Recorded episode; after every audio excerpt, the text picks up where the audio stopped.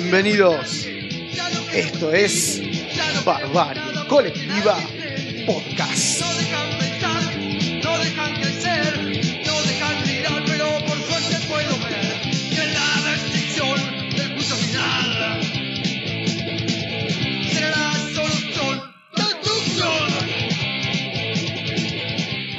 Bienvenidos, como estén, donde estén y con quien estén. Esta es la temporada número 2 de Barbarie Colectiva Podcast. ¿Qué haces, Gerardo? ¿Cómo va, Mariano? ¿Todo bien? Hernán, ¿cómo estás? ¿Cómo estás, Gerardo? ¿Cómo estás, Mariano? Bien, te veo como el hombre invisible. Eh, sí, O sea, no te veo. Estamos con el Skype y estoy como cuando pones un fondo y me tapo un poco la cara y aparezco y desaparezco. Eh, pero acá estoy, estoy buscando el cargador de, de la, de la computadora. Está muy bien, todo encarpinchado, supongo. Eh, sí, está difícil. Este, ayer tuve que, eh, que expulsar a dos carpinchos con, a escobazos. Este, está complicado acá. Este, Sí. El río está eh, creó un fermento plutónico que hizo que evolucionen y ya crearon una civilización propia. Eh, y tiene una organización sin fines de lucro eh, que se dedica al turismo, ya los carpinchos, y bueno, reflotó la economía acá de Tigre. Qué lindo. Pero son bastante territoriales y no, no les gusta Sí. a la gente que no es de acá. Yo soy de San Miguel y me de otra parte del conurbano y me quieren sacar a patadas en el orto. Claro, pues tenés como una visa para vivir en esa zona de. Es como el Mónaco de zona norte. ¿no? Acá hay, hay yates acá en el río, es otra cosa. Claro, es otro nivel, claramente. Es un conurbano particular. Claro, bueno, claro. señores, bienvenidos al capítulo número 43 de este podcast que crece y crece día tras día, capítulo tras capítulo. Y hoy tenemos un capítulo dedicado, que lo veníamos prometiendo, al heavy metal o al rock pesado, como le gusta decir a Ricardo Iorio, al rock pesado argentino. Eh, arrancamos escuchando Destrucción de B8 y empezamos escuchando Destrucción porque lo que vamos a tratar de contarles, de compartir y de escuchar entre todos como una rueda de amigos que se juntan a picar discos y a tomar fernetes, eh, es a partir de B8 qué pasó con el heavy nacional. Todos ustedes, dale. Sí, esto viene un poquito en complemento. Ya hicimos un podcast dedicado a riff, así que ya esa pata del, del metal pesado ya está, digamos, cubierta. Y ahora venimos por la otra rama, la que comenzó con B8, que obviamente sin ayuda de, de, de Papo no, no hubiese sido posible. Eh, a ver, eh, ¿por dónde arrancamos? ¿Arrancamos Bueno, por cómo arrancó B8? Arranquemos, por ejemplo, contando que eh, en algún podcast dijimos que había bandas que no habían querido participar de ciertos recitales organizados en, en épocas de dictadura y algunos de los que rezongan de la participación de, de ciertas bandas en esos recitales, por ejemplo, está Samarvide, ¿no? que dice que habría que eh, ver, revisar la relación entre ciertos músicos y la dictadura militar. Pero así todo, B8, su presentación oficial, por decirlo de alguna manera, es en el Barrock que se hace a finales de, eh, ah, perdón, a principios de la década del 80, todavía durante la dictadura militar, luego de la guerra de Malvinas. Y si eh, B8 participa de ese recital en donde le tiraron botella, naranjas, porque los, los tipos eran distintos, es gracias a Papo. Papo insiste para que B8 estuviese en ese barrock eh, y para que la revista Pelo, que era quien organizaba eh, este recital, este, grupo, este conjunto de, de bandas que, que, se reunían después de mucho tiempo a tocar en vivo, eh, si, es, si hay alguien que hace fuerza para que estén, es Papo. Papo que para ese momento estaba en, en uno de sus mejores, eh, en una de sus mejores etapas con Riff, ¿sí? Eh, y que si no me equivoco, en el primer álbum de B8 eh, los acompaña en un tema. No sí, estoy... toca en llena de metal. Perf ahí está, perfecto. No estaba tan En esa errado. época Papo tenía un peso específico muy grande y donde podía ponía como condición poder, poder llevar eh, o a B8 o a Los Violadores, que es otra Claro. banda que Papo ayudó muchísimo a, a difundir, tanto para entrevistas radiales como en este caso para el BA Rock, el Bar Rock. Eh, es en ese festival donde, nada, muchos no se quisieron sumar, este, pero bueno, para B8 era una situación muy importante, ¿no? Era darse a conocer, pero bueno, eh, eran jóvenes y no, no se podían quedar callados. eh, los que concurrieron al recital eran más que nada unos hip, no sé si neo hippies o unos hippies ya Eran unos hippies medios chetos. pasados de moda, porque Sí. hicieron una época diferente. Claro. Este, A pregonar el era- amor y la paz luego de el desastre que había sido Malvinas y la situación que se estaba dando ahí a la vuelta en la Escuela de Mecánica de la Armada, ¿no? Y Iorio lo deja muy claro en las, en las, eh, en los documentos que hay filmados de ese recital. Iorio en un momento les grita, están tocando y le están tirando de todo, y les grita, hippie, no sé cuánto, chetos de mierda, una cosa así, y- y se queja, la pasaron como el culo, pero bueno, fue su presentación en sociedad como la banda distinta. Sí, eran, eran hippies culturales desde la punta, desde el punto de vista, perdón, más, más supongo fashionista, más que una cuestión eh, plantarse en contra de un conflicto o en contra del gobierno, como, como habían sido los hippies originales de los años 60. No era, era supuestamente nuestro gusto ese, ese recital, eh, y los B8 fueron maltratados desde el comienzo, o sea, hubo pre- previo una reunión entre todos los artistas, ellos no pudieron concurrir porque les cayó la, la cana encima y se los llevó a una comisaría y estuvieron demorados dos horas. Eh, ellos le echaron la culpa a los organizadores, que obviamente eh, no los querían ahí, a pesar de, de que habían sido propuestos por Papo. Eh, ya habían arrancado mal, le dejaron hacer una prueba de sonido. Se subieron al escenario y tocaron como pudieron. Y sumado de que ellos eran muy grandes ejecutantes de los instrumentos porque recién arrancaban, fue caótico el show. Pero, pero bueno, fue un momento auténtico para, para el metal, quedó como, como un momento icónico. Sí, claro. Sí, además ya de por sí este B8 con, con Iorio, con Moreno, con Samarvide, este eh, era una, a ver, si, si hablamos de lo que es el heavy metal y, y- y las bolas que debe tener el heavy metal, creo que B8 son la banda que tiene todas las pelotas para, para presentarse. Un poco, para mí, eh, este, como eh, de lo aguerrido, de lo aguerrido que es eh, el heavy metal, como que no, no había, había como unos, un- unos pares de conflictos ahí dentro que permitían por- que no permitían por ejemplo eh, estar más de no sé 10 minutos eh, en un en una en una entrevista sin que haya bardo por ejemplo este eran como que tenían tenían un poco digamos eh, había demasiado huevo y poco, poca poca paciencia Sí, ya, ya hacer este podcast. Claro, tal cual, sí, sí, acá sí. En, la, en la puerta de- del estudio de la radio de Barbarie Colectiva ya hay gente, hippies, ¿no? Que nos Sí. quieren prohibir con pancartas, Sí. con eh, Todos antivacunas. son. antorchas. Hippie, puto. terraplanista con- Sí, terraplanistas son. pero Sí. estamos, estamos resistiendo acá. Bueno, la hipótesis. que Ser pará. metalero siempre Sí. fue eso. Ser metalero Sí, es a ver. tener en cuenta que escuchar música que no está de moda, es escuchar música que a la larga no se baila, este, No. que no impone vestimentas.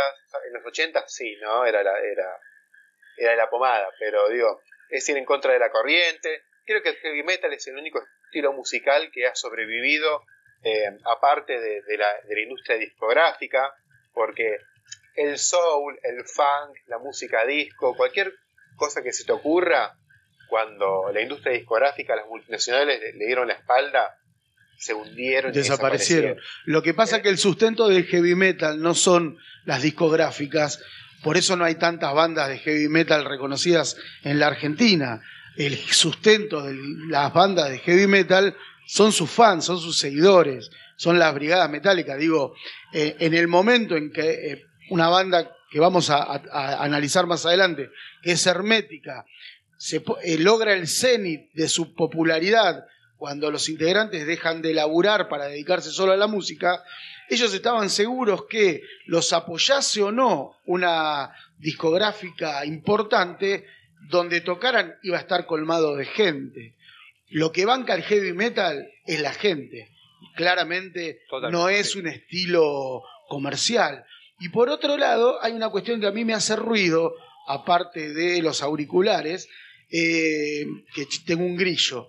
Eh, aparte de eso, eh, hay algo que me hace ruido que tiene que ver con eh, el escuchar heavy metal y el ser heavy metal. ¿No? Eh, digo, hay toda una, eh, una, una estética heavy metal, ¿sí? Que también generó conflictos hacia adentro de, de los que, de los que participaban de esas brigadas metálicas, ¿no? Que, por ejemplo, en un, en un recital eh, se cagase en la trompada el que tenía una camiseta de, no sé, de varón rojo con el que tenía una camiseta de, no sé, se me ocurre cualquier banda, B8 o Hermética o la que fuere. Digo, eso después se fue puliendo, eh, eso, esa violencia que, que también la hemos comentado se daba en los recitales de Riff y fue una de las razones por las cuales Riff dejó de tocar, recordemos el quilombo de Ferro, ¿sí? Eh, eso también fue evolucionando, digo, el heavy metal eh, dejó de ser el espacio, las juntadas heavy dejaron de ser un espacio violento y hoy vos vas a escuchar una banda de heavy metal, ya sea eh, argentina o internacional, y, y son, es una familia. Digo, sacando a algún hijo de puta que te afana el celular o que te manotea la billetera, eh, digo, si, si en el pogo alguien se cae, Se abre todo. Se claro, abre y te y levanta. van y te levantan, digo. Y antes se cagaban a trompadas y a cadenazos. Ahí hubo una evolución y también tiene que ver con la letrística. Hoy te caes y Sí. viene uno con curita y mertiolate. la con mertiolate época- del que no arde. En esa época Encima te pisaban la cabeza. Bien. Te tiraban Perminox, pero en los ojos. bien. Eh, vos que sos el Alejandro Fabri del podcast, te, te hago un pase corto, tres dedos, y te digo, ¿por qué podemos decir que B8 es el germen de todas las bandas de heavy metal argentino que vinieron después? Dale. Eh, en primera instancia, porque de, su- de sus miembros, este, de cada uno de sus integrantes, eh, surgieron también bandas muy importantes y convocantes dentro de lo que es el, metal eh, nacional. La formación clásica, por decirlo de alguna manera, la que editó los primeros dos discos, con Ricardo Iorio como en el bajo, de Iorio eh, salió eh, Hermética. De Beto Samarvide salió luego Logos. De Gustavo Roweck eh, salió Rata Blanca. Y de Osvaldo Civile saldría Orcas. ¿no? Ya con Hermética y, y con Rata Blanca tenemos también a las dos bandas más populares de la historia del metal argentino directamente. Jardino tocó en B8, no llegó a grabar ningún disco, porque obviamente no, no encontraría el estilo en común con Ricardo Iorio, que B8 estaba más encaminada en, el, eh, en la senda de Motorhead, mientras que lo de Jardino era claramente más cercano a ese metal neoclásico, onda Deep Purple o Indy Malmsteen, Claro. eh, que luego sería Rata Blanca. Pero bueno, tuvo su momento ahí, hizo obviamente onda con Borroweck para que luego arrancara, arrancase eh, Rata Blanca. Eh, lo- hagamos un poquito de historia, ya que soy el Fabri con, con Sí. todo y fechas. A verga. Eh, eh, Iorio, bueno, eh, la banda arranca en el 79, pasa por varios nombres, eh, primero era Alarma y después Comunión Humana, para luego quedarse con el nombre eh, B8. La primera formación con el nombre B8 era un trío con, con Iorio como bajista y vocalista. El guitarrista sería eh, Ricardo El Chofa Moreno eh, y el baterista eh, Gerardo Rosenberg. Eh, el Chofa Moreno eh, tenía problemas de salud, problemas relacionados con el asma, por lo cual deja la banda, pero en su lugar él recomienda a Osvaldo Civile, que se había probado antes, cuando tenían otro nombre, cuando se llamaban eh, Comunión Humana, pero no había quedado. Pero luego lo, lo- lo- recomienda como guitarrista y el Chofa Moreno fallecería en el 84, eh, muy joven, a los 24 años. Y luego se sumaría Gustavo Roweck, que, eh, bueno, primero se suma a Samarvide, que se habían conocido con Iorio cuando Samarvide cantaba en una banda llamada WC, es una banda que vamos a mencionar mucho, WC, que no llegó a editar disco, pero muchísimos de acá tocaron WC, fue como un semillero, una, una especie de argentino junior. Claro. Eh, Un, un eh, parque, ¿un- ¿Cómo? eh, como el Club Parque. No lo conozco ese club. Retírese. El Club Parque, de donde salió el Cucho Cambiazo, por ejemplo, es el semillero de Argentino Junior. Ah, está bien, está bien. Pero bueno, tan lejos no estamos, puedo ir por la paternal si querés. Pero bueno, armaron una fecha ahí en, en, en Club Chacarita, cuando quedaba en, la Croce y Álvarez Tomás, eh, WC y B8, ahí se conocen con Samarvide, y ahí se sumaría luego Samarvide, y Samarvide traería como baterista a Gustavo Rowell. Y ahí quedaría conformada la formación clásica de B8, que eh, lanzarían, eh, bueno, luchando por el metal, eh, que arranca con ese. No es un B8 lo que se escucha, es un Torino, porque no Es un un, Torino. B8. Exacto. Eh, eh, y después sacarían eh, otro paso más en la batalla, grabados de forma muy precaria, con bajísimo presupuesto, porque, me- o sea, las bandas, eh, los sellos discográficos firmaban a las bandas, pero después no les daban guita para grabar porque no les gustaba su música, era algo bastante raro. Podemos, podemos ir tirando mientras vos contás, eh, hacés la génesis.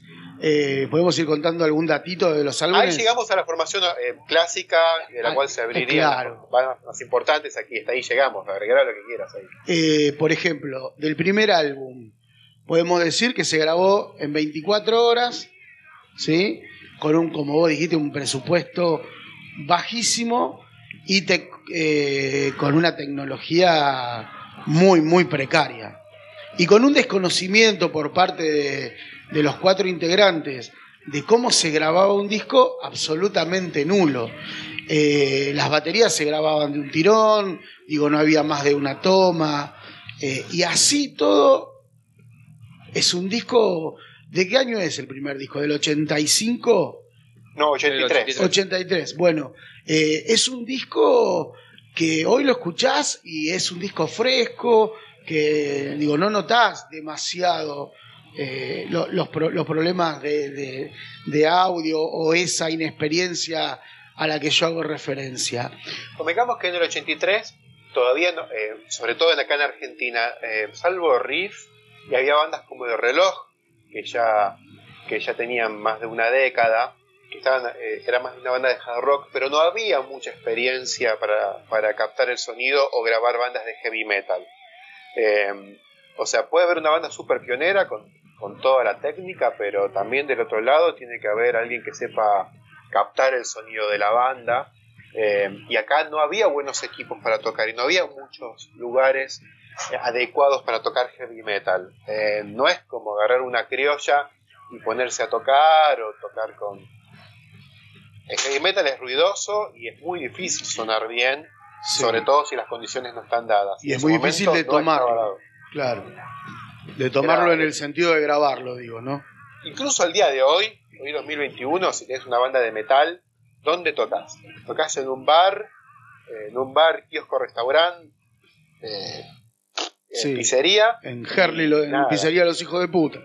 Sí, y tocas y, y nada, le, le reventás las copas a la gente que está brindando por un cumpleaños. Es, hoy sigue siendo, está bastante precarizado tener una banda. Obviamente, digo, no vamos a dar vueltas, pero después de lo de Cromañón, había la mayoría de los sucuchos, sucuchos cerraron, pero Claro. digo, no, no se revitalizó la escena, al contrario, desapareció. Desapareció. Pero bueno, en esa Sí. época tampoco había un carajo. Y fue una había- buena excusa para desaparecer ciertos espacios en donde se decían ciertas cosas que a un grupo de gente con, con- con intereses este, eh, comerciales y hasta ideológicos, si querés, no les conviene que se digan.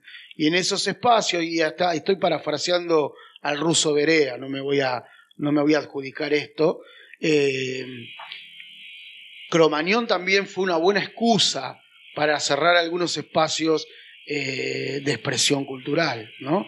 Pero bueno, quizás eso podríamos ampliarlo en otro momento.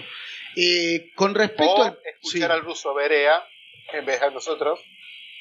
Claro. Recomendamos al ruso siempre, ¿no? Pero este es un podcast que se caracteriza por, de- caracteriza por parafrasear al ruso Berea y eh, yo tengo mi columna llevándole la contra a Gustavo Olmedo, que viene más adelante. Eh, decía, con respecto al primer álbum, el Flaco Samarvide dice que ellos habían pensado que eh, la tapa del disco no fuese la que todos conocemos, la B con la 8 eh, clásica del, del motor, ¿no? Sí. Y el fondo negro, sino que fuese una foto de todos los metaleros que en ese momento estaban girando por, por el under, ¿no? Este, y se empiezan a juntar, y ahora se- me, me parece que en Plaza Centenario, no, no, ahora se me fue el, el lugar, y cuando se empiezan a juntar con su, con su particular estética, eh, donde se juntaron 10 se los llevaron a todos en cana.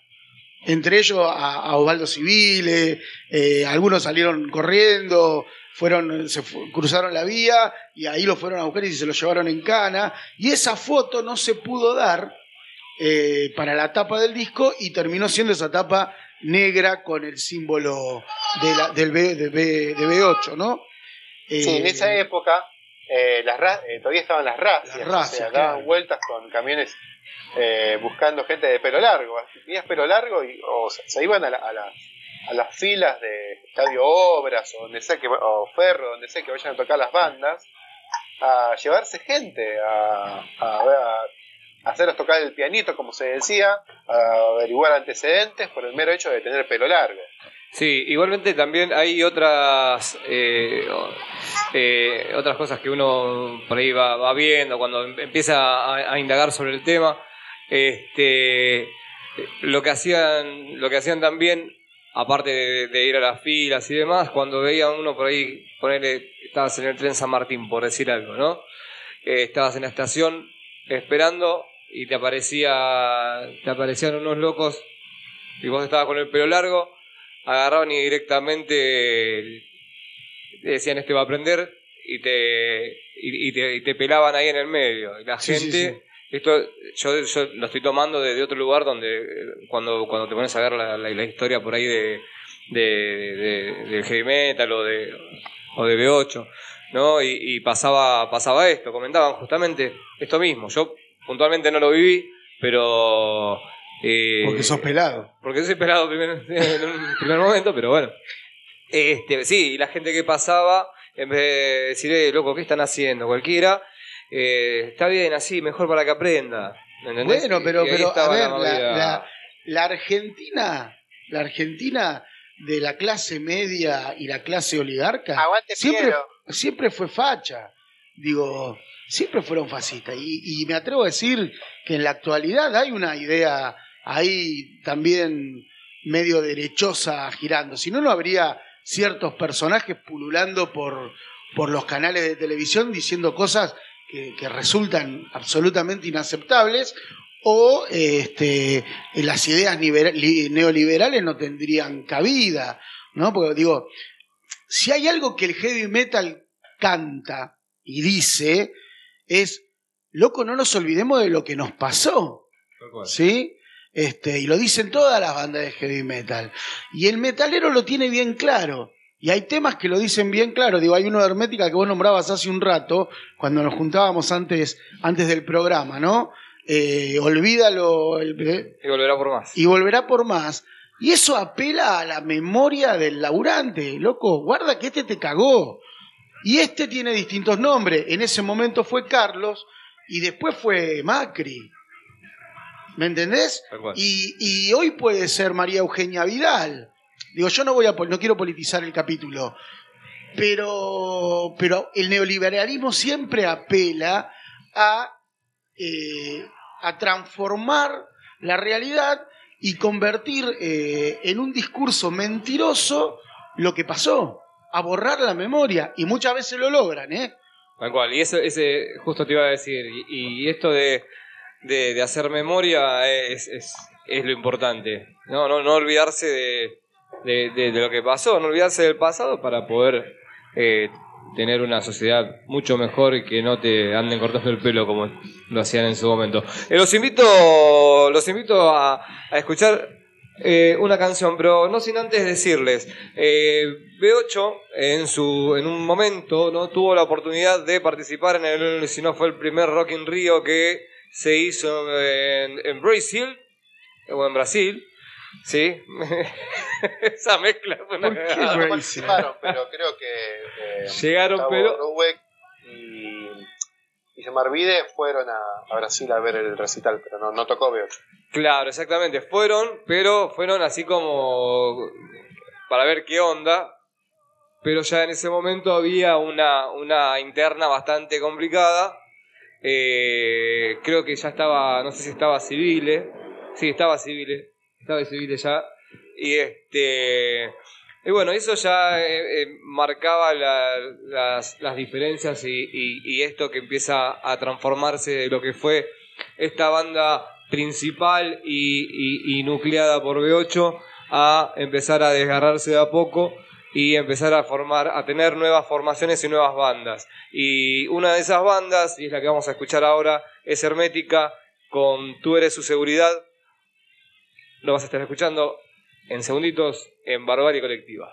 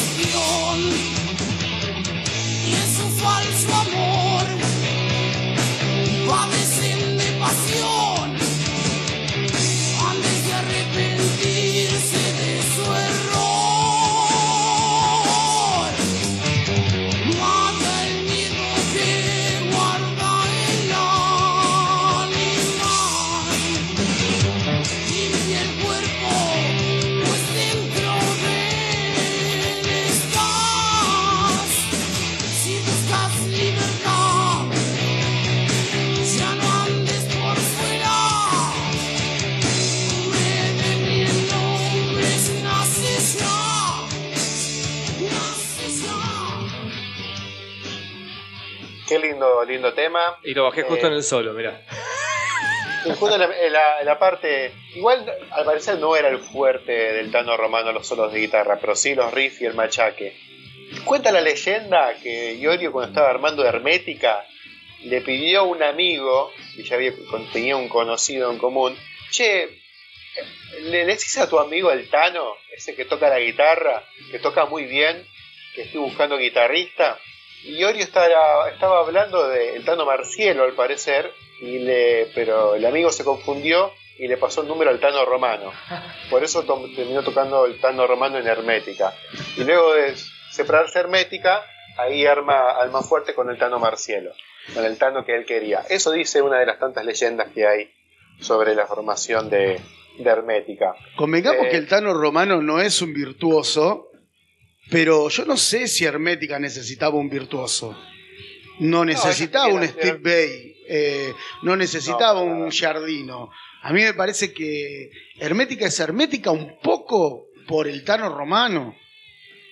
Por el, Sí, por- eh, todo el estilo, todo el conjunto. Claramente. Eh, la, la voz de O'Connor, este, pi- eh, la batería de Pato Strunz que se suma en el segundo disco.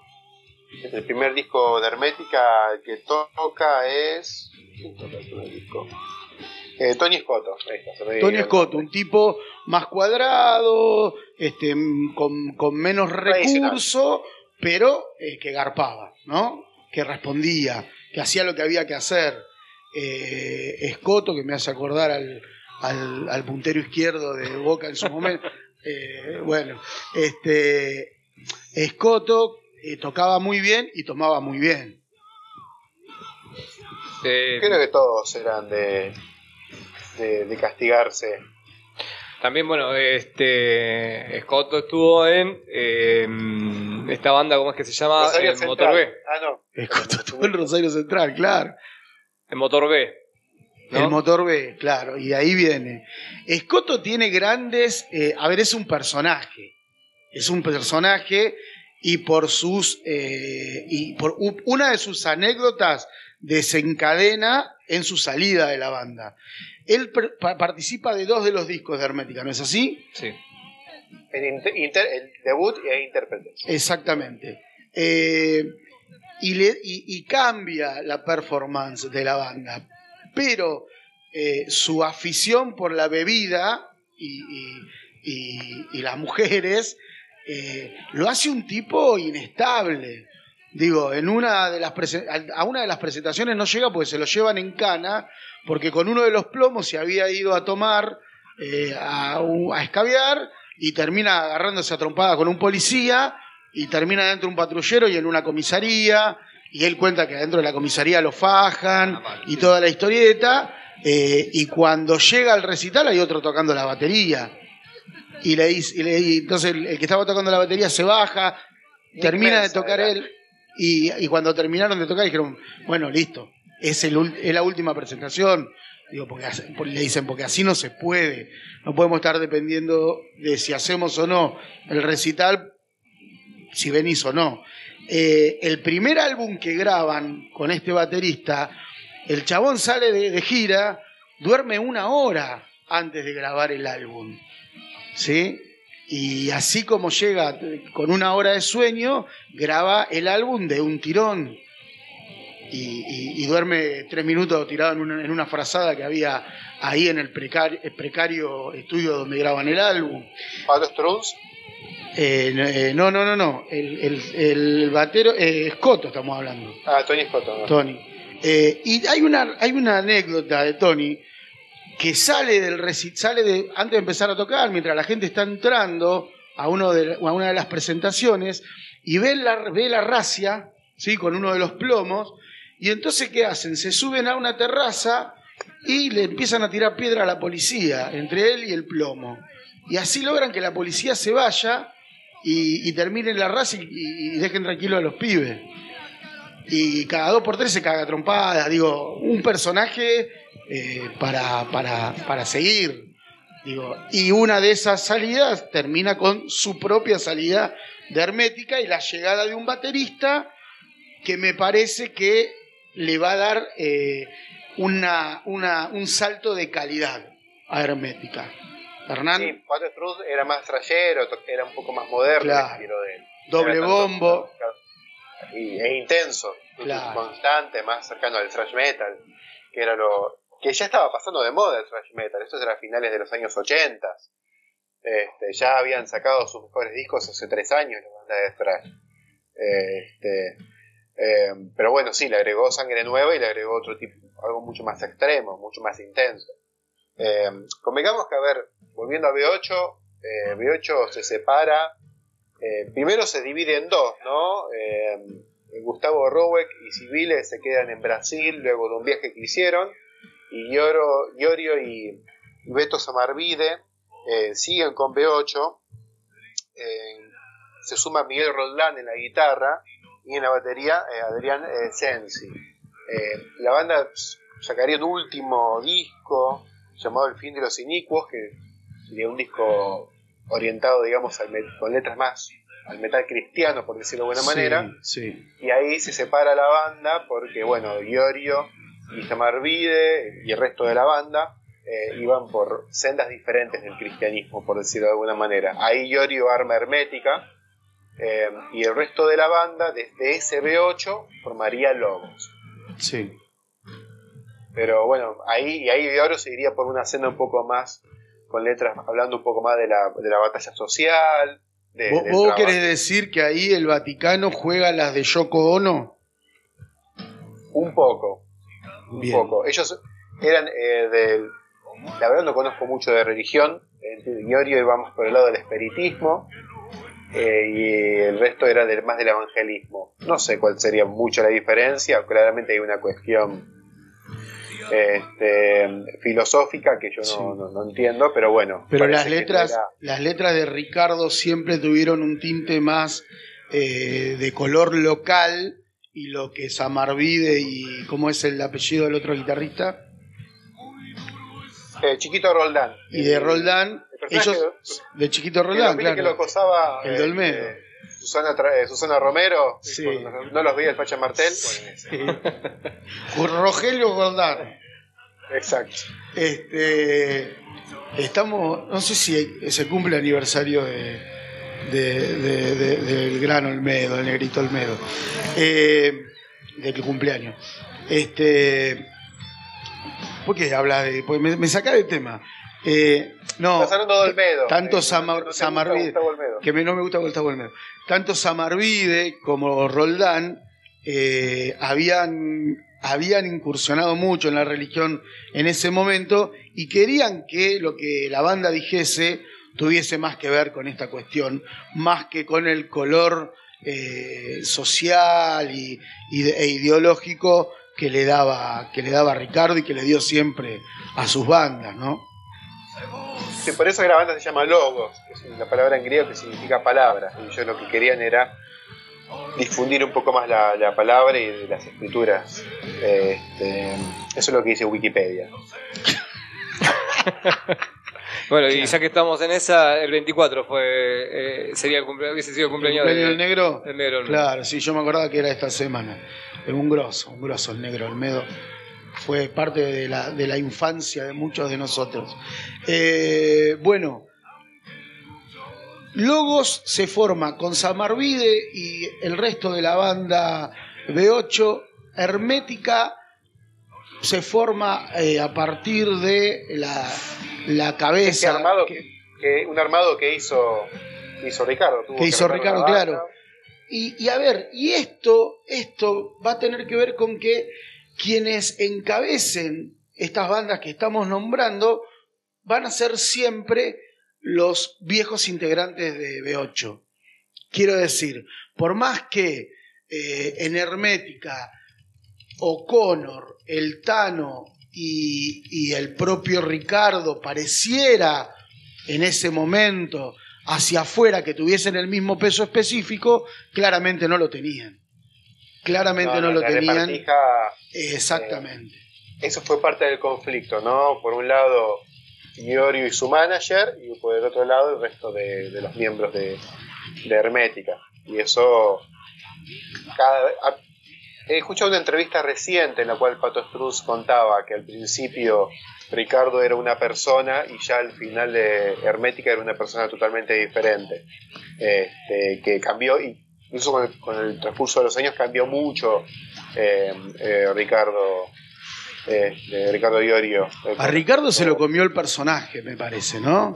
Digo, no nos vamos a meter a hablar de Iorio Estábamos- es pues un eh, vos estabas contando ciertas cuestiones de las letras y ese tipo de cosas. Sí. Y yo, yo todavía tengo la imagen de, de Iorio sacándose fotos con Biondini, por ejemplo. Sí. Es raro como, como Por envejeció- Eh, Eh, en la reunión de... Para mí, en algún momento, hace, hace 25 años, se mudó al medio del campo, se aisló del mundo y, y nada, se conecta con una pequeña radio transistores cada tanto al mundo y nada, escuchar algo de Chocopar, alguna de esas radios y ahí como se conecta, Bueno, pero mirá, ro- nosotros discutíamos en la reunión previa al programa con, con- con Gerardo eh, cómo separar la producción musical, la lírica de Ricardo Iorio de su ideología y de esta bosta que vos decís recién de la foto con Biondini o algunas declaraciones que hace eh, que son, que son este, absolutamente repudiables.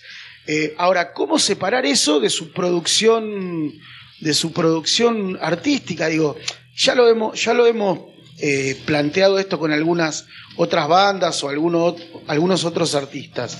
Lo que pasa que me parece que con Ricardo Iorio nos toca muy de cerca. Eh, yo debo decir, por ejemplo, y acá esto es a título personal, a mí Alma Fuerte y la formación eh, que hoy tiene Ricardo con la cual se presenta, a, mí me encanta escucharla, a mí me encantan los temas, eh, puedo escuchar los temas de Almafuerte una y otra vez y, la letrística me, me encanta. Ahora, cuando lo veo a él y escucho sus declaraciones, eh, me generan hasta repugnancia.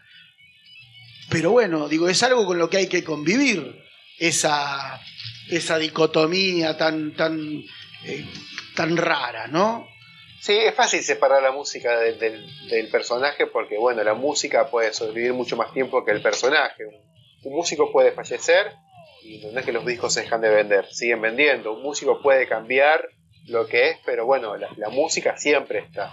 Eh, pero bueno, a veces se, se causa esta pequeña contradicción con, con, lo- con- incluso con la propia eh, obra del artista, con la obra más reciente, con lo- los primeros discos o sus primeras letras. Este, no es lo mismo ser un pibe joven de veintipico de años en una Argentina del ochenta y pico que ser un tipo adulto en, la- en la- en el año dos mil y pico. No sé cuándo fue la última vez que sacó un disco eh, Alma Fuerte Alma en Fuerte. este caso. Pero nada, es, un perso- como personaje siempre fue contradictorio. Este, pero nada, pero bueno, nosotros a la larga elegimos o no eh, eh, comprar sus discos. Eh, la mayoría lo ha hecho y punto. Pero bueno, es una cuestión que es lo mismo ser el, el bajista, el baterista y el, o el violero que tiene que bancarse sus, sus contrariedades a ser un tipo que nada, que cada tanto ve una nota con Beto Casella, ¿entendés? Eh, pensando en la letrística de Ricardo y, lo que decía Hermética en su momento, ¿no? Eh, y lo que decía en relación a las, eh, no solo el contexto histórico, social, político, económico de ese momento, sino la propia realidad de la famosa eh, brigadas metálicas o de la gente que lo iba a escuchar, claramente. Hay algo, hay algo en la letra, en la letrística, en la música de Hermética, que le pone palabras a un sentimiento, a, un, a una vivencia que nadie estaba cantando en ese momento. Digo, Gil Trabajador, eh, esto lo dice Astilla Domínguez siempre, ¿no? Eh, Gil Trabajador fue el punto de contacto entre mi viejo y yo, un tipo, mi viejo, dice él, que laburó siempre en la misma fábrica, se jubiló en la misma fábrica, y un día yo estaba escuchando en Hermética eh, y escuchó Gil Trabajador y dijo, ¿qué es eso? Y, y, y se lo grabé en un cassette junto con canciones de Larralde y canciones de folclore que él escuchaba y, y, él- y ahí representaba lo que mi viejo sentía y mi viejo lejos estaba de escuchar heavy metal. Te invito a que escuchemos Gil Trabajador, que me parece un tema del carajo, y seguimos. Dale, ponelo, Dale. dale.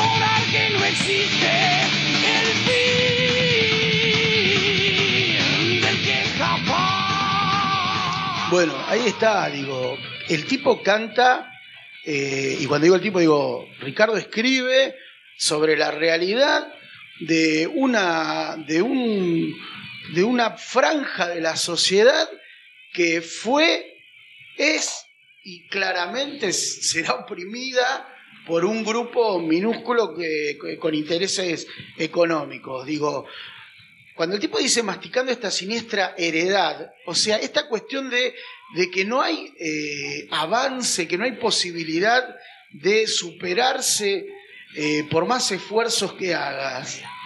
Digo, eso al pibe que lo va a escuchar. Y aparte la pregunta es un poco, ¿de dónde mierda salen estos tipos, todos peludos, disfrazados de, de- de- motoqueros sin moto, eh, que se llegan hasta la capital federal a escuchar bandas como Hermética?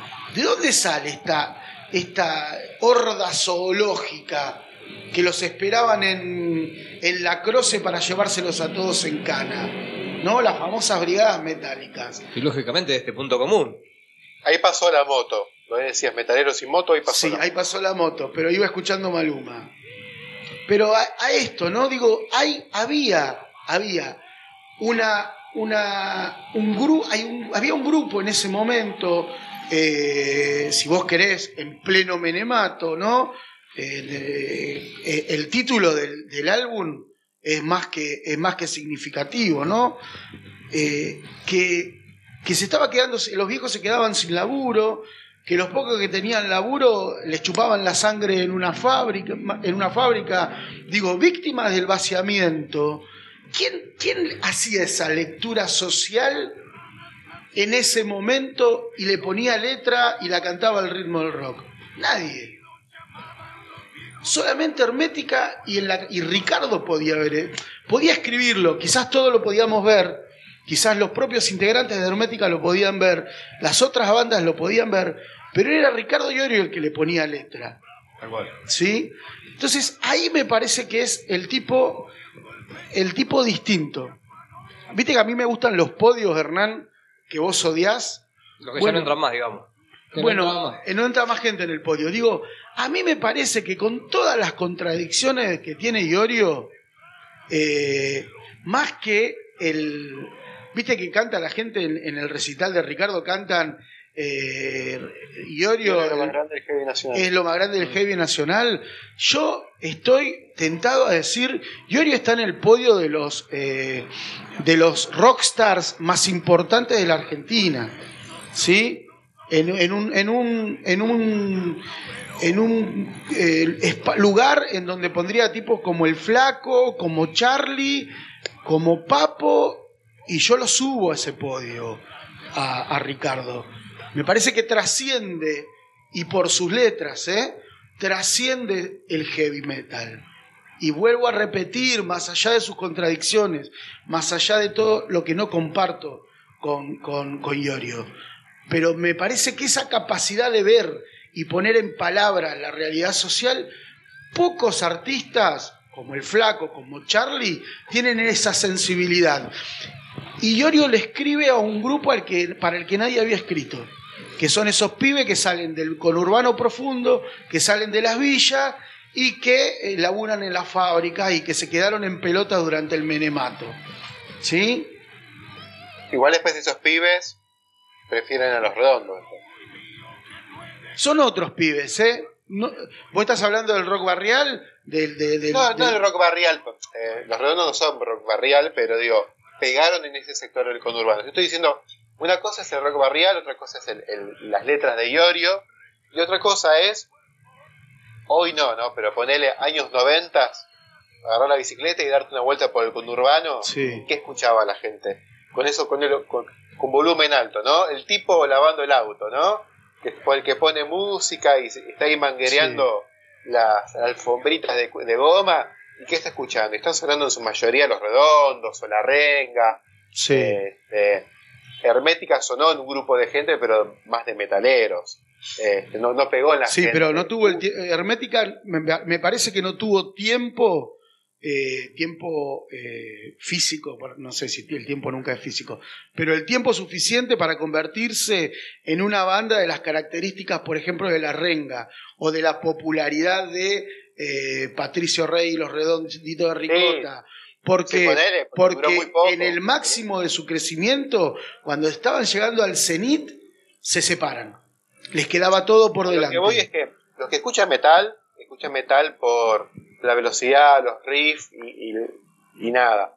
Eh, lo que es rescatable de, de- de- de Hermética o de la, de, la, de, la, de la obra de Ricardo es que hay mucho valor desde, desde lo lírico, porque el metal ha sabido escribir sobre chicas, chicas, chicas, culos y lo que sea, o sobre eh, magos, eh, dragones. Espadas, quería decir magos, espadas y rosas porque no quería tirarle a ningún bardo a, a, a Rata Blanca, pero. Pero le nada, recabe, es- claramente. Tolkien o ese tipo de cosas, Claro. que tiene una, eh, una, buen- una pluma muy rica que con una eh, temática que es mucho más palpable para, para acá el, el- el argentino cotidiano.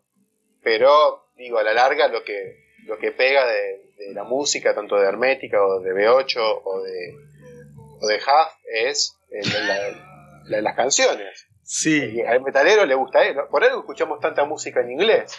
¿Cuánta música en inglés? Creo que el metalero es el que más escucha música de todos los lugares del mundo. Porque Sí. hay bandas de Suecia, Y de el Noruega. Y el metalero es el que más sabe de música.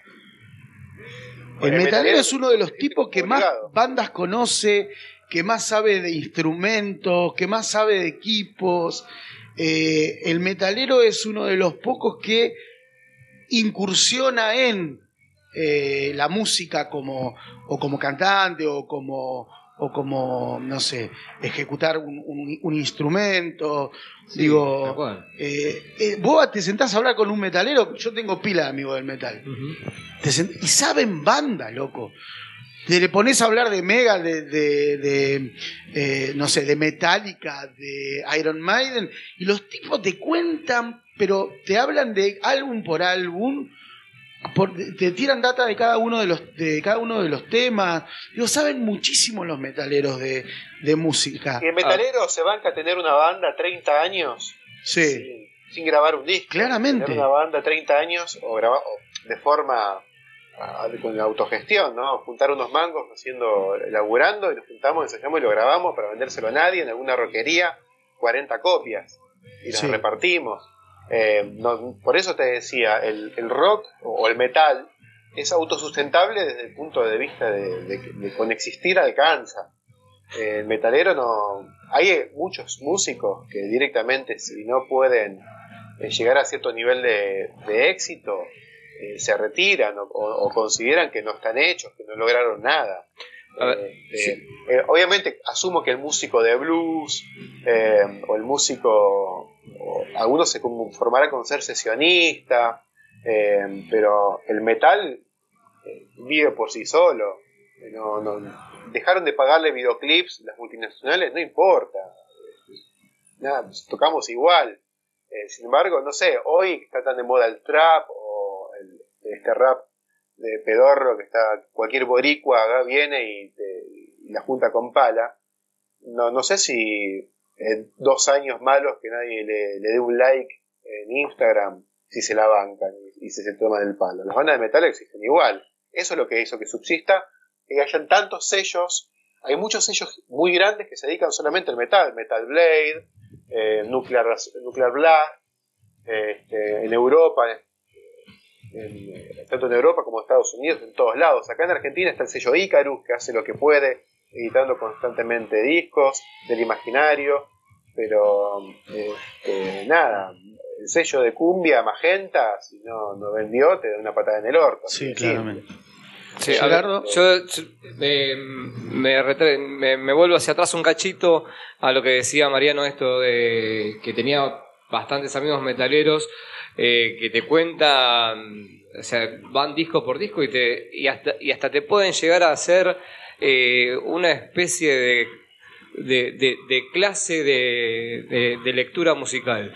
Eh, y es increíble. Yo, por, por mi parte también tengo muchos amigos de, creo que los tres tenemos muchos amigos de, en, la rama del metal y coincido totalmente en que, en que tienen esta, este conocimiento.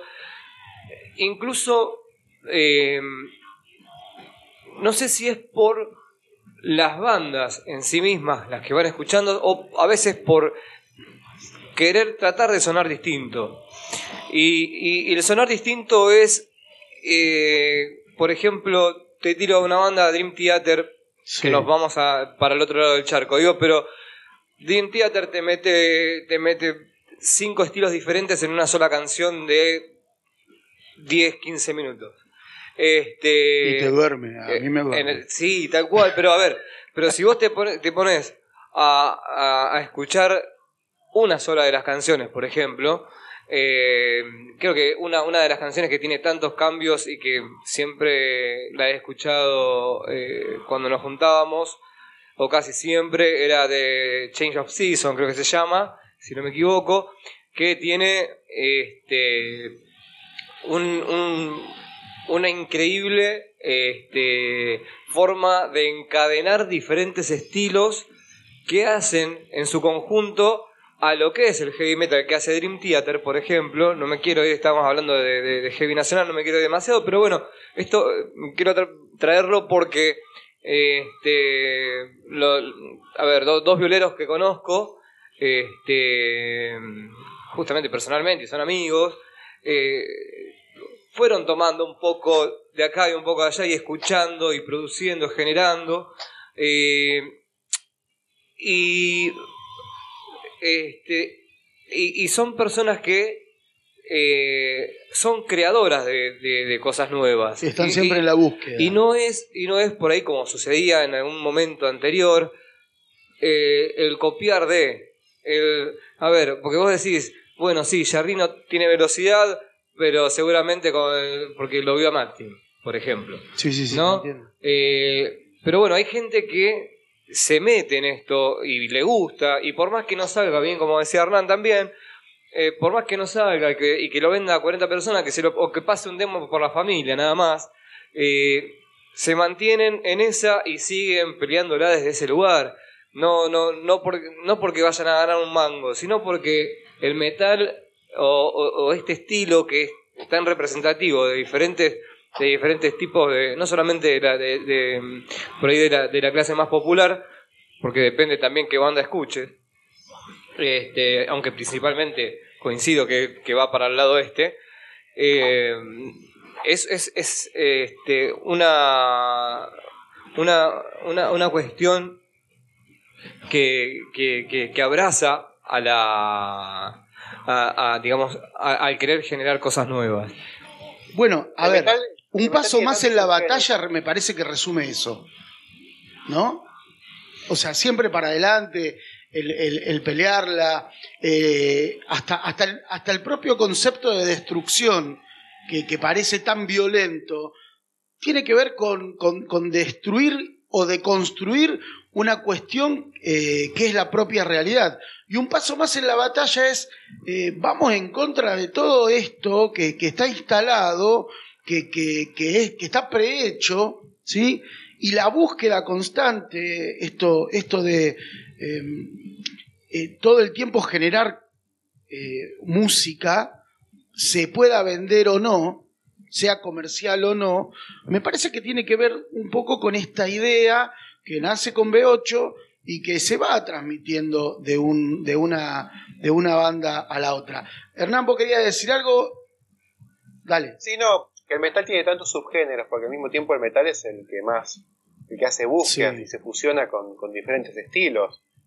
Sin ir muy lejos, eh, Hermética rescató, eh, en época en la cual eh, nadie escuchaba música folclórica, rescató al folclore y rescató a músic- artistas de folclóricos este, que no habían tenido mucha trascendencia haciendo covers o directamente se dice que Hermética mucho en las giras este, no paraba en un hotel, dormían en la camioneta y hacían mucho asado y ahí eh, agarraban criollas y hacían canciones y mucha hay mucha canción folclórica en, Sí.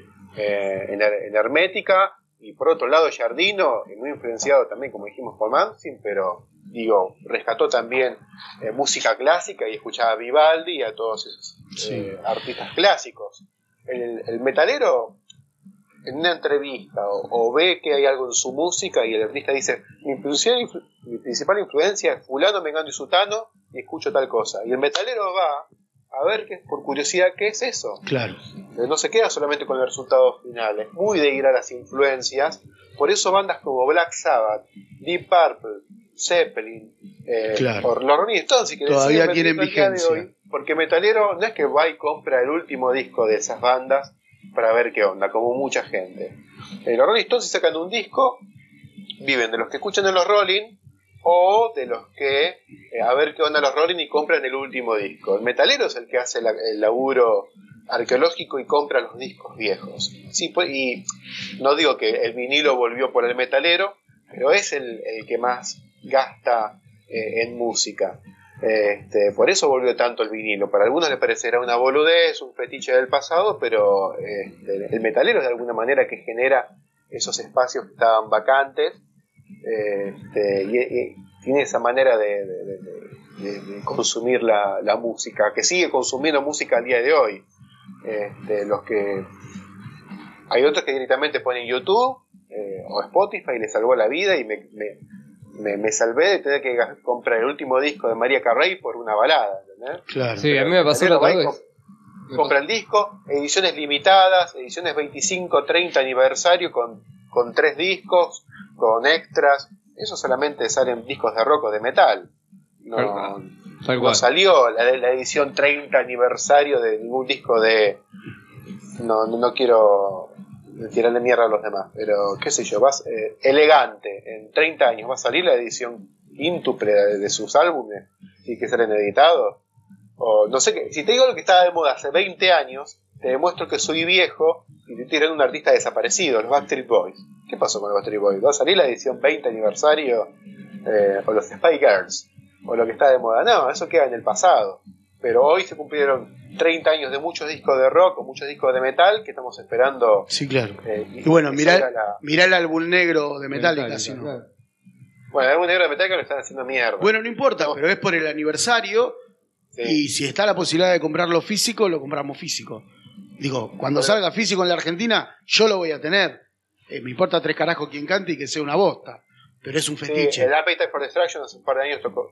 eh, fueron 30 años y sacaron una edición mega de lujo. Por eso. Ponele que Michael Jackson o Madonna, como los mega popes del pop, pero que consume esa música rara vez se desvive por, es por escuchar un demo. No Claro. quieren escuchar un demo. Lo Claro. peor que puede pasar es escuchar un demo de Michael Jackson. Claro, y el metalero se muere por un demo. Se mea por un Claro, se, me- se hace pipí. Bueno, a mí Che, me pasó la otra vez Sí, eh, de, de esto que estaban hablando de, los- de los vinilos y demás, que yo este, quería. Eh, eh, eh, estoy con las ganas de comprarme un, un, este, una especie de Winco o lo que lo que qué sé yo, no sé lo, lo que consigo. Y este y, y como no no no fui a, al, al- lugar a, a, a Tecno no sé qué. fue un anticuario bastante berreta, le voy a decir. Ah, pasó por allá. No, me, me- recuerdo que me contó. y este y sí, sí, lo había- los que tenían lo habían vendido y, y los discos que encontraba eran todos o de tango, o de cumbia, catunga y eso, esa- esas Sí. bandas. ¿Qué pasa con Catunga? No, todo bien, yo la rebajo, Sí, la pero lo escuchaba que con el Purple, mira hacer bolas con maraca, Claro. lo mejor del verano del 72. Bueno, pero Sí. no había, no, a lo que voy es que no había un disco, no había un disco de, de, de rock, no había un disco de, de, de heavy, no había nada de eso. Eh, Porque ya se los habían llevado todos. por eso mismo, Claro. por eso mismo. Sí, el mismo hubo. chabón me decía, La yo gente todo de Pantera y demás me lo de llevé. descartó sus discos. Hubo mucha gente que tiró discos a la basura, pero la gente que la tiró a la basura no tiró la discografía de Led Zeppelin. Tiraron esos discos de mierda, esos vinilos pedorros de, de, de- de recopilaciones o cosas así. Este, incluso el, el que estaba haciendo lugar no va a tirar un, un disco de eso. ¿Quién- Nadie puede haber tirado un disco de, eh, de rock o de metal. Ponerle el, el- toda la noche hasta que salga el sol tocando una banda de rock and roll, eso lo tirás a la mierda. ¿Quién era que cantaba eso? No, no No sé. sé, la verdad que vos. Eso lo tirás a la ¿Te acordás? de Piero. Che, tengo una discografía de Piero, ¿cuánto me das? Una- un tiro en la frente. te doy. Metítelo en el culo. ¿Viste? Ahí sí, pero digo, el- el- el- Sí, claro. Claramente son discos que todavía se siguen escuchando los de Zeppelin. No es, que, no es música que murió, hay música que quedó en el olvido, este, que es nada. Haciendo la diferencia entre. eh, me- me- eh, quiero en- entrar en, en discordia, eh, porque es básicamente lo que me trajo al mundo, mi, mi razón de ser la discordia. Primer discordia. ¿Qué diferencia hay entre heavy metal y rock pesado? Digo, que era un planteo que Hernán hacía un poco, sin mencionarlo así directamente al principio. Digo, riff, por ejemplo, ¿es heavy metal o es rock pesado? Y yo digo, y después ustedes dirán lo que les parece. Como decías, Hernán, vos hace un rato, eh, había rock que le cantaba a las minas, a los autos, a la velocidad, ¿no? Eh, eh, un, rock medio pomeleano, y con- poniéndome la mano en el corazón con lo que yo amo al Carpo, debo decir que el Carpo, el porcentaje mayor de sus temas hablan de autos, de mina, y, y listo. Digo, tiene temas con compromiso social que hablan de la realidad, pero son los menos. ¿Sí? Era de otra escuela, Papo. Papo venía de una escuela del blues. Eh, Sí. y y- mismo co- confesaba que descuidaba un poco las letras. eh, Sí. De que lo suyo era otra cosa. Pero viste Pero que hay esa tentación de decir, no, pero riff es heavy metal o es el inicio del heavy metal. Sí, claro. A mí me parece más que tiene que ver con un estilo de rock o de hard rock un poco más pesado. Pero el heavy metal, eh, en el heavy metal la letrística es muy importante. Y eso lo trajo B8 y lo trajo Hermética finalmente. Y ahí es donde me parece que hay una diferencia. Y a ver, ¿y, y qué hace y qué hace también a, a lo que es el hard rock y qué es lo que hace al, al heavy metal, más allá de la letrística? Y a mí me parece que es- La velocidad. Para mí es una cuestión de ritmos, una cuestión de velocidad y diferentes ingredientes. Digamos por redondeo, el heavy metal está más eh, originalmente, ¿no? heavy es. Más del lado de las bandas eh, que venían de Inglaterra, ¿está bien? Con impronta propia eh, británica, y el hard rock es un poco más de impronta eh, de- americana. Americana, un poco claro. más, más amiga de la radio, eh, de la producción y los estribillos, el hard rock, y digamos más rockero, más, más de bailar, mover la patita por ese lado, este, con ciertos ritmos más ruteros, por decirlo de una manera, y lo de que venía de Inglaterra era más veloz, eh, otro tipo de, de- de imagen, tal vez menos, con estribillos también, pero pasaba por lo- los riffs de guitarra, etcétera, etcétera. Otro tipo de armado de canciones. eh, Mira, Gerardo recién acaba de nombrar Chavi Checker, ¿sí? Entonces, yo digo, y parafraseo también a, a otro que no me acuerdo quién es, si vos haces rock a lo Chavi Checker, a lo em, Stone, eh, ¿es rock argentino eso? Digo, en todo caso es una copia de como a finales de los 60, principios de los 70, una copia de un rock americano, un rock británico, con letra en español, en todo caso. ¿Existe el rock argentino entonces? ¿Existe un rock nacional? Por más que nosotros eh, eh, ya, hayamos asegurado que sí en otro podcast. Pero ahora me lo pregunto. Eh, Digo, a ¿qué? ver, cuando hablamos, nosotros decíamos, ¿qué tiene que ver Artod, no? Claro. Eh, neta con los tweets, y no tiene que ver un carajo. No. Nosotros ahí aclaramos que los tweets y muchas bandas de la época de, de- del el rock en época de Malvinas hacían New Wave, lo, lo que se llamaba New Wave, Virus, todas esas bandas hacían New Wave, o lo que afuera se llamó New Wave, y sin embargo acá fue, es todo puro rock nacional, y van La Torre, Lerner, eh, cualquier cosa que, que cante en español. Sí, a nosotros, nosotros a cualquier cosa No, le no, ponemos No rock. etiquetamos tanto. Y no sé, Pero eh, no el sé. metal es metal. Eh, Ahí está, Mega, ahí está. la Esa- mega no suena hermética. Ahí está, tal cual, ese es el punto. A mí me parece que si hay un estilo del, del rock que es argento, es el heavy metal. El rock pesado, para decirlo en palabras de Ricardo Iorio, ¿no? Él no dice heavy metal. Eh, él dice, Samar- eh, ¿cómo se llama el violero que, que de Alma Fuerte? Se me fue el nombre ahora. Eh, puta madre. Sí, ¿Cómo? el violero de Alma Fuerte. El tono el marciano. Tano. El Tano, ah, Marcial, se me una, una laguna tuve, una de las tantas. Dice, cuando le preguntan, hay un, hay un, en YouTube hay un documental que no tiene desperdicio que se llama Sucio y Desprolijo. Recomendamos, vos que estás escuchando, anda, si no lo viste, que seguro lo viste, anda, miralo, es increíble ese documental. Y ahí Marcelo dice, eh, ¿vos querés definición de heavy metal? No me la preguntes a mí, pregúntasela a Ricardo Iorio. Y Ricardo Iorio, sentado en su casita, no sé, en ese momento donde mierda estaba viviendo, creo que era San Luis, en una sillita de esa, viste, reposera, ¿no? Con, con el cigarrito en la mano, dice, ¿qué es heavy metal? Esto es rock pesado.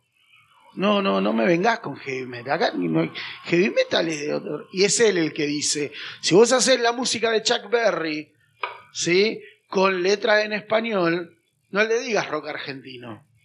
Porque eso no es rock argentino. Eso no es rock nacional.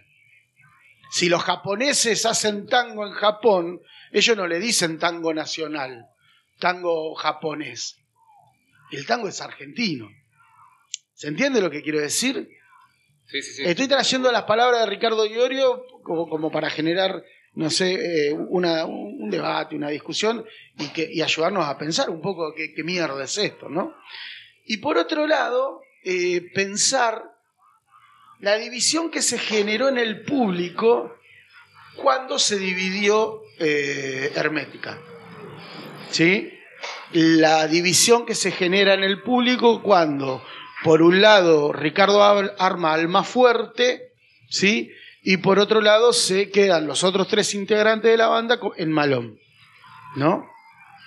Eh, ¿Por qué se genera tal división dentro de, dentro de los que iban a escuchar heavy metal? Digo, Y sí. a ver, Dale. Como en toda división, sobre todo en una banda, siempre hay eh, dos lados y claramente digo, Ricardo Iorio era el que venía de B8 y que luego armó Hermética y claramente para el metalero en el sentido de pertenencia y, y estaba en Ricardo. Eh, los que lo tuvieron que pelearla eh, no fue él que se fue solo, fueron los otros tres que quedaron solos, por decirlo de alguna manera. Irónicamente pasó eso. Este, no es que se va uno de la banda, quedan tres, nos seguimos llamando Hermética. Lo mismo que B8. eh, B8 este, sin Iorio no, no fue B8. Este, fueron logos. Y cuando se juntaron con, con Civil en el 98 para hacer un par de temas bajo el nombre de B8 o tributo a B8, eh, fue muy resistida esa, esa reunión, por más que estaba Robex, Amarvide y Civile. Este, Hubo una reunión igual en la que estuvo Ricardo Iorio, ¿no? Como Claro, invitado. no sé si alguna vez volvió como B8, ¿eh? No, no, verdad, no. eh, eh, a ver, tengo la imagen de Samarvide eh, y, y de Ricardo eh, con el Tano Marcielo como guitarrista. eh, el Ta- em, em, em, A ver, Marcielo pasa como con Riff, pasa con Riff. Riff puede volver con el hijo de Papo y puede volver con todos los demás miembros de, Riff. No, no, no, no, está bien, pero eh, en el mismo escenario cantando Ricardo y Samarvide, te estoy diciendo, ¿eh? Pasó en una oportunidad, estoy seguro, porque tengo mi imagen en, en la, tengo la imagen en, mi cabeza. Ahora, pero la pregunta está orientada más a la gente. ¿Por qué la gente, eh, en la gente se genera esa grieta? Grieta que, que- que te- terminaba en violencia, ¿eh? Eh, sí, sí, sí, sí. Yo me acuerdo eh, una- leer una entrevista a, a Malón, donde Carlos Cuadrado, que era el bajista, que reemplazó a. a, a- A pa, Iorio. que el bajista de Malón, ¿no? Que ocupaba Sí. el lugar de Iorio en Hermética.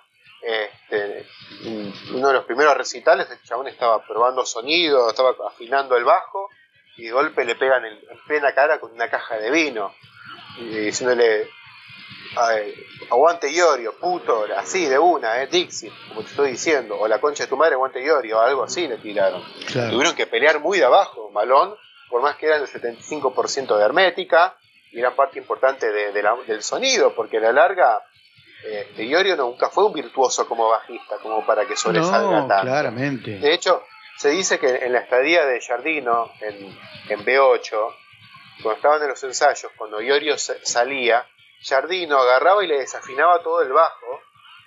Iorio volvía, eh, agarraba el bajo y seguía tocando. Y no, se, daba cuenta.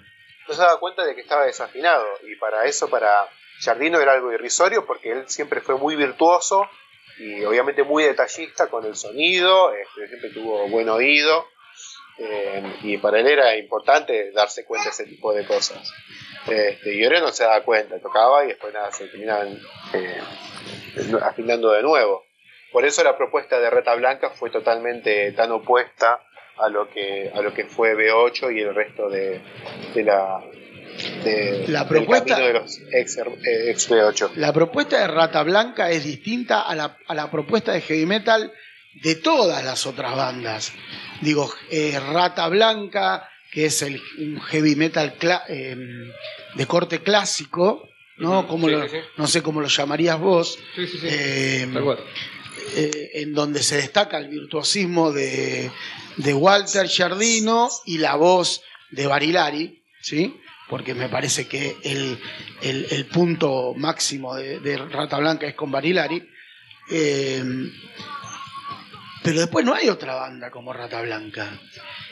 Y la pregunta es, ¿qué pasó? ¿Qué, qué, qué tiene Rata Blanca tan diferente que hace que trascienda en el tiempo? Digo, porque es una banda actual, si bien no sé cuánto hace que no sacan un disco, pero es una banda que suena, que hace presentaciones, eh, eh, y que otras bandas no hayan podido darle continuidad.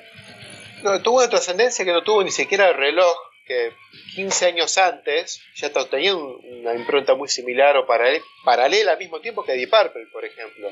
Y cuando surge Rata Blanca, muy influenciada por Deep Purple, o, y además otras propuestas que habían surgido posterior a Deep Purple, como Irving Malmsteen, este, para ese momento Deep Purple estaba muy mal en todo sentido y sin embargo Rata Blanca tuvo eh, muchísimo éxito. Eh, no fue una banda que se armó de la noche a la mañana, pero claramente Walter Giardino tenía en mente lo que quería hacer y fue una de las bandas más profesionales de su época. Por eso fue resistida por el metalero. Esta es data que le saqué a Gustavo Olmedo, porque Sí. dijo, viene diciendo hace mucho. Eh, yo nunca entrevisté a Giardino, pero él siempre ha dicho que desde que finales de los 80 ellos querían ser una banda profesional, con buenos, bien equipada, eh, y eso al metalero no le gustaba. Sí. El metalero no le gustaba a alguien bien equipado, le parecía ser un cheto. Claro. No le gustaba a alguien recién bañado antes del Claro. recital. que- Si tenías dos Marshall ya había algo que no cerraba. Que venga con la mugre de, de estar moleando con el flete, no Claro. le gustaba que vivas de la música. Era, raro el metalero de esa época también, Sí. ¿eh? Dos cosas, Eh, perdóname. Una cuestión. Rata Blanca me parece que es la primera banda de heavy metal que lleva a sus presentaciones un- una puesta en escena. A diferencia de el resto de las bandas, en, en donde hay anécdotas de, por ejemplo, eh, el Tano Romano eh, clavando tablas del, del escenario que estaban flojas, ¿no? Digo, la- mirá, o bajando del flete de él, que como dice O'Connor, gastaba más aceite que combustible, eh, bajando del flete de él los equipos con los que iban a tocar. En cambio, eh, Rata Blanca era una puesta en escena de puta madre. Y después a eso sumale algo que ya discutimos, y no, y no, no vamos a ser reiterativos, que después Rata Blanca se, se paseó por el todo el conurbano bonaerense y Rata Blanca tuvo eh, eh, en escenarios latinoamericanos en lo que se te ocurran. O sea que tuvo una trascendencia que ninguna otra banda tuvo. Sí, convengamos que, a ver, hablando de Hermética, cuando se termina Hermética, eh, muchos de los miembros de Hermética tuvieron que volver a laburar, ¿no? estaban lejos de estar hechos. Eh, de, y de hecho, creo que hasta el día de hoy seguirán laburando porque no pudieron lograr tener la misma trascendencia eh, que Hermé- con Hermética, sobre todo el Tano Romano. El Tano Romano fue uno de los que más lo sintió. O'Connor pudo formar una carrera solista. Sí. Este, y, pero bueno, los de Rata Blanca. Yo creo que el, yo creo que el Tano, tam- el Tano también, ¿eh? Mirá que el Tano se presenta y lleva mucha gente. El Tano sacó un disco en 2021 y, y- y tuvo mucha promoción, no sé cuánto habrá vendido, pero hubo toda una movida. Yo no creo que el Tano Romano Sí, no viva de la tiempo- música. ¿eh? Hoy, hoy nada, puede juntarse unos morlacos tocando en vivo, pero durante mucho tiempo los dividendos venían de la venta de discos. Más Sí, allá de. sí. Y cuando tocabas en algún lugar, no tenía que irse toda la guita en, en fletes y pagarle al, al dueño del, del lugar. Eh, había un managing desde atrás que, que repartía. Pero en el caso de Hermética nadie repartió mango, se le llevaba Se la llevaba manager Ricardo. le llevaba la, la mejor Sí. parte a, a Ricardo Iorio, por eso fue la separación de la banda. Igual, sí, pero igual eso nunca fue eh, explicitado claramente. No, nunca queda claro, no- acá no tenemos la contabilidad de, No. de Hermética en el, del no- 89 al 94, pero digo, eso es lo que siempre se Y- dijo. Y tampoco quisiera saber el por qué, me parece, a esta altura. ¿eh? Hay, ya, veintipico años después, que no se pueden ver, ya eh, es totalmente irrelevante. ¿no? Pero bueno, eh, el caso de Reta Blanca, eh, ya desde la... Jardino fue un tipo que tenía cierta visión de la banda y fue muy- era muy exigente y no, no se hizo de la noche a la mañana. Eh, pasaron bochas de cantantes hasta que pudo salir el disco debut. De hecho, Saul Blanche, que es el que canta en el disco debut, eh, había sido uno de los primeros cantantes, pero que se bajó de la banda porque no, no, no- iba bastante lento. Eh, cuando finalmente habían conseguido un cantante que se llamaba, a ver, ¿cómo se llama el cantante de Rata Blanca?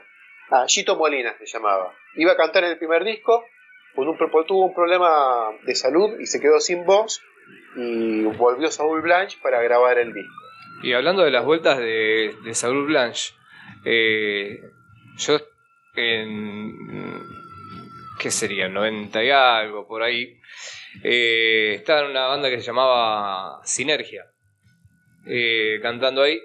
Y este, y en uno de los ensayos que ensayábamos acá en, en Goku. San Miguel, en Goku, este, eh, el, el violero agarra y me dice, hoy viene, viene este, un, un loco, me dice que a, a- a escuchar, porque tenemos un proyecto, qué sé yo, viene a escuchar la banda, a ver si... Y digo, bueno, joya, ni hablar. Digo, yo en ese momento estaba, digamos, de, de lo que era eh, heavy metal, mucho Rata Blanca no escuchaba. Este, si bien estaba en una, banda que más o menos era, era muy similar, pero me estaba, me estaba haciendo prácticamente. Y, y, este, y resulta que cuando, cuando entra, eh, dice, sí, Saúl Blanche, qué sé yo. Y era, y era el flaco, viste, que, que entraba así viejo ya, con, con la voz así. Agua- aguardentosa. Tal cual, viste, así, sí, la, la voz fumadora de. Y este. Y nada, yo lo saludé así como si fuera. No tenías puta idea de quién era. Claro, la verdad. digo, está bien, es, es un proyecto, qué sé yo, digo, bueno. Después cuando empecé a mirar, a mirar, a preguntar, porque en ese momento, y creo que lo habíamos charlado hace un rato al principio de, de- antes de arrancar el programa, este, el podcast en realidad, y, y este, y decía, Mariano me decía, ¿y lo googleaste ahí? Digo, no, en ese momento no se googlea. No había, no había Google. no había Google. Este, así que nada, no, tuve ese, ese encuentro cercano, también así con, y ahora que me acuerdo, con el Gordo Mesa, con el- bueno, perdón, Gordo Mesa, Walter, Walter Walter. Mesa, Walter Mesa, este, con cuando estábamos con la banda que llamaba Garras. No sé si lo había nombrado en algún momento. Una, una banda que era cerca de, de Santos Lugares y, y ensayábamos en San Martín. Y- Este, este tipo, si se lo hubiese eh, cruzado Tommy Iommi, termina cantando en Black Sabbath. No Eh, tuvo la suerte. No, No. tuvo la suerte porque caminaba, caminaba por otra vereda. este, así que nada, no, en ese bueno. momento Yomi estaba por Villa del Parque, por eso no lo vi. Claro. Y, no, no. y este tan conurba, es tan conurba, pobre. Nunca vas a ver un carpincho, vos, nunca. No, no, no tengo, No, aparte no tengo la credencial. No no- claro, no, no- no tenemos visa para ir a la vuelta. Eh, Así que nada, bueno, esa, esa, esa fue la historia. Y otra de las cosas que estaba pensando, sí. mientras ustedes charlaban sobre Rata Blanca y qué sé yo, este, obviamente se nota esta diferencia que nombraban hace, hace un rato, de eh, Rata Blanca, ¿por qué?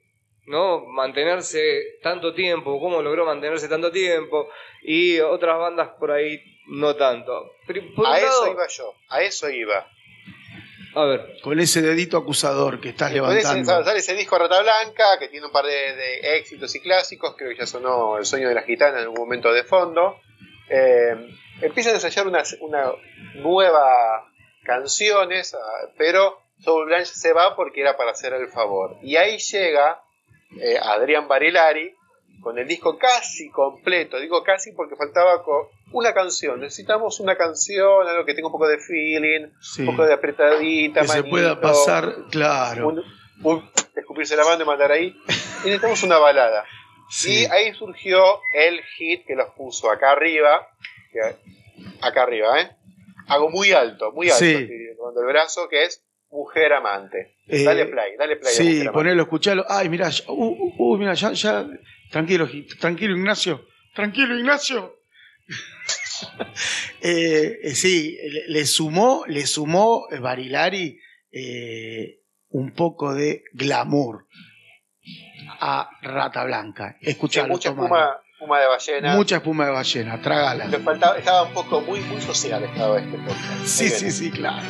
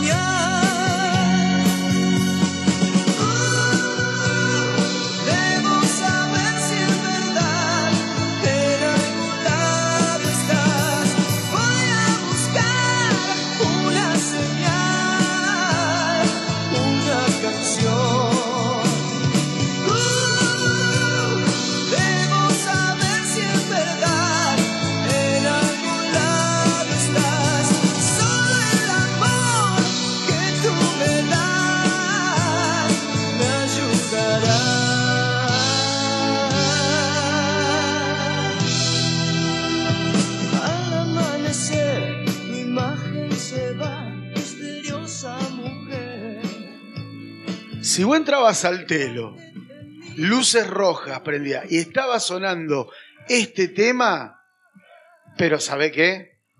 Era eh, en el tres dedos en el ángulo. Digo, si hay tema ¿Qué con- tres dedos? ¿Cuatro o cinco? A veces seis. No, pero no digo de- para No, pero- introducir, digo no, para no, picarle a no, la no, pelota. estaba hablando de fútbol. Entrabas al hotel con esta canción, la chica te dejaba un, un camino baboso como si fuese un caracol. Era, era, No, no, no, no. era- es parte de la fantasía. Eh, El, el del té lo sabe. Está- El del telo mezclado. sabe. Dice, ponele, ponele al gordo, ponele el tema de Rata Blanca.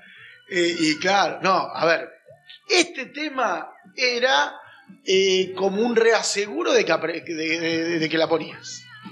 Sí, está, eh, hicimos un podcast dedicado Sí. a las Power Ballads. Sí. Las baladas Power. No sé qué, es el 30 y pico, búsquenlo. Búscalo. Eh, tiene un corazón que dice Parabólica Colectiva, prendido fuego, así de fondo. Sí. Que saqué la portada de un disco de baladas, pero me parece que nadie lo entendió. Este, Sí, y está, y está este tema. quiero que Digo, tema. este tema es el que hizo que eh, se pueda pasar en una radio Rata Blanca después de un tema de Leo Mattioli. ¿Me entendés? Y la masividad de Rata Blanca me parece que una de las patas, más allá de que es una banda del carajo, más allá del virtuosismo de sus músicos, más allá de la puesta en escena, es su desembarco en el conurbano y en todos los pueblos que pudieron tocar de la Argentina.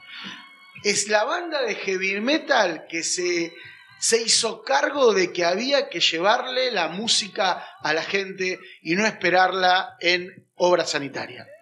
Me parece que por eso, por eso Rata Blanca tiene eh, el- la cantidad de gente que lo sigue y tiene esa heterogeneidad en la composición de la gente que lo sigue. Igual siguió ese tema de gancho para ser conocidos, pero después hay de fondo eh, mil canciones de, de metal o heavy metal o, o- o hard rock como quiera. Sí, es también es de la escuela de Richie Blackmore y esto es del Richie Blackmore que agarró Rainbow y Deep Purple y los, los remozó y los volvió más ochentosos, ese que tanto resistía a Dio, este, porque en su momento Blackmore se enamoró del sonido de Foreigner, de esas bandas eh, Journey, esas bandas de rock radial, mega radial, y tiró para ese lado.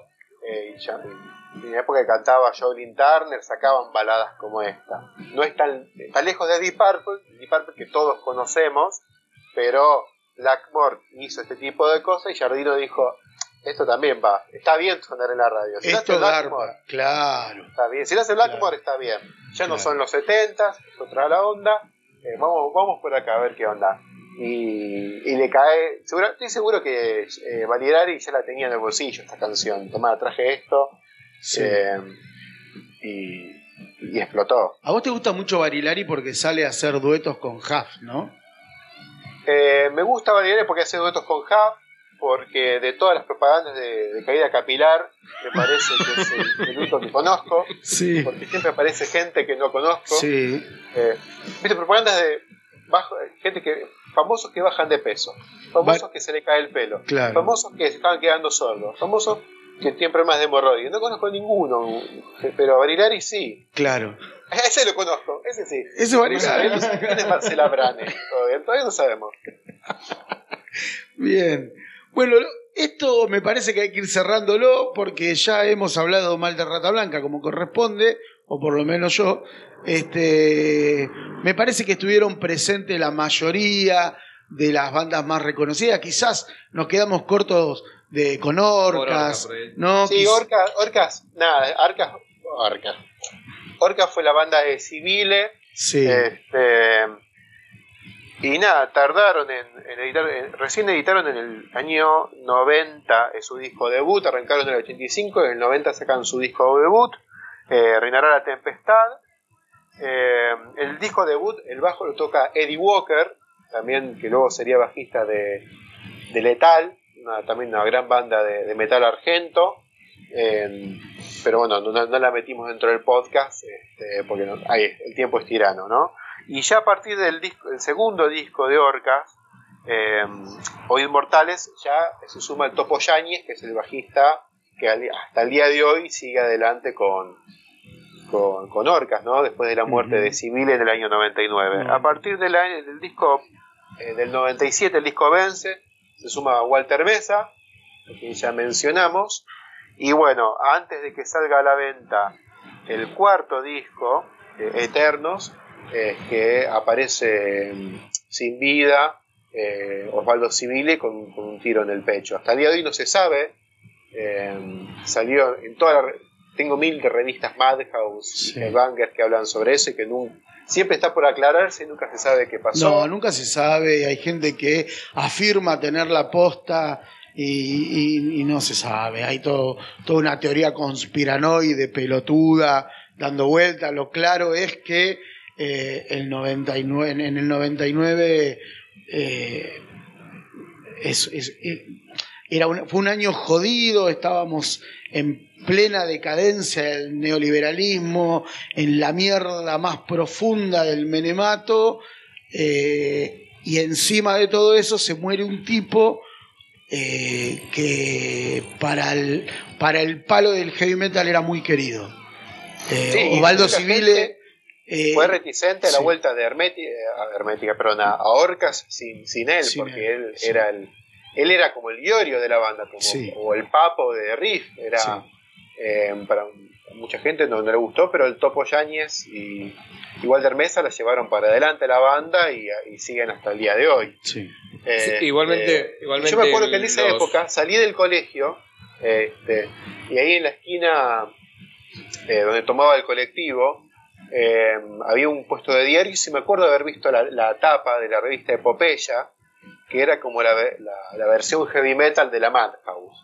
No, la Madhouse era una revista de rock especializado que como en esa época estaba de moda el new metal y Korn y toda esa bola, en la Madhouse se fue para ese lado. Y para no dejar de lado el power metal y metal clásico, salió la epopeya.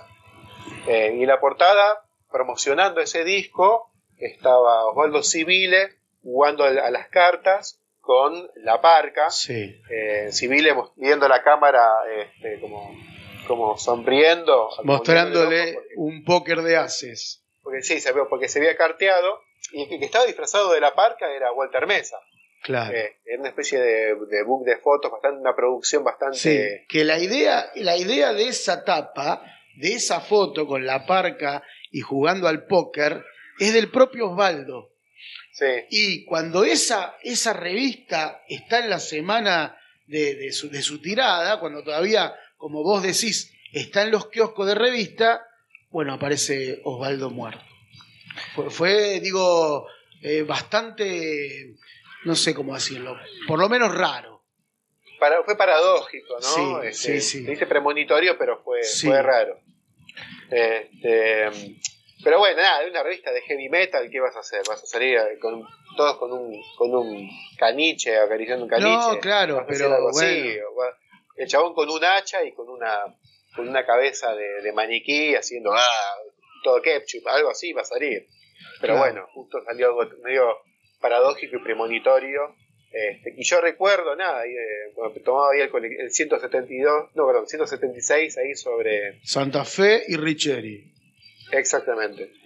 Eh, ahí en ese puestito de diarios donde estaba el, el hospital del Buen Aire, que era no hay nada, ¿no? La Clínica del Buen Aire, que ahora no hay nada, y hay un hermoso mural del Diego pintado en la chapa del puesto de diario. En ese puestito de diario hay, Sí. una, hay una foto que circula del, del Diego cuando vivía en Bellavista, sentado en un puestito de diario. Esa, en es ese puesto de diario. Richeri Santa Fe, enfrente está la, la verdulería. Eso- ahí, eh, en ese momento, el dueño del puestito de diarios era un compañero mío de colegio. Ahora, ahora no sé. Sí, ahora Pero, no, no, no pero sé, bueno, el mismo puestito donde, donde fue, estaba el Diego ahí un día tomando unos, unos mates, Sí. eh, disfrutando de, de Qué Bellavista. lindo, qué lindo. Rock, Diego, eh, con Urba. Este, este podcast es eso.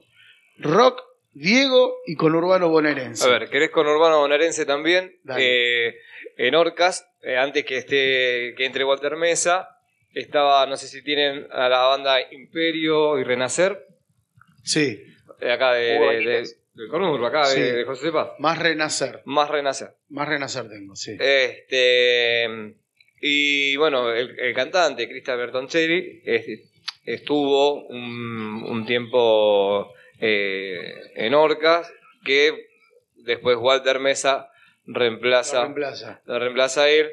Y eh, Eh, Cristian no, no es tatua- ¿no es tatuador. eh, sí, me parece que Es sí. tatuador, ¿no? Tiene, un- Sí, sí. tiene un estudio de, tatu- de tatuaje, sí.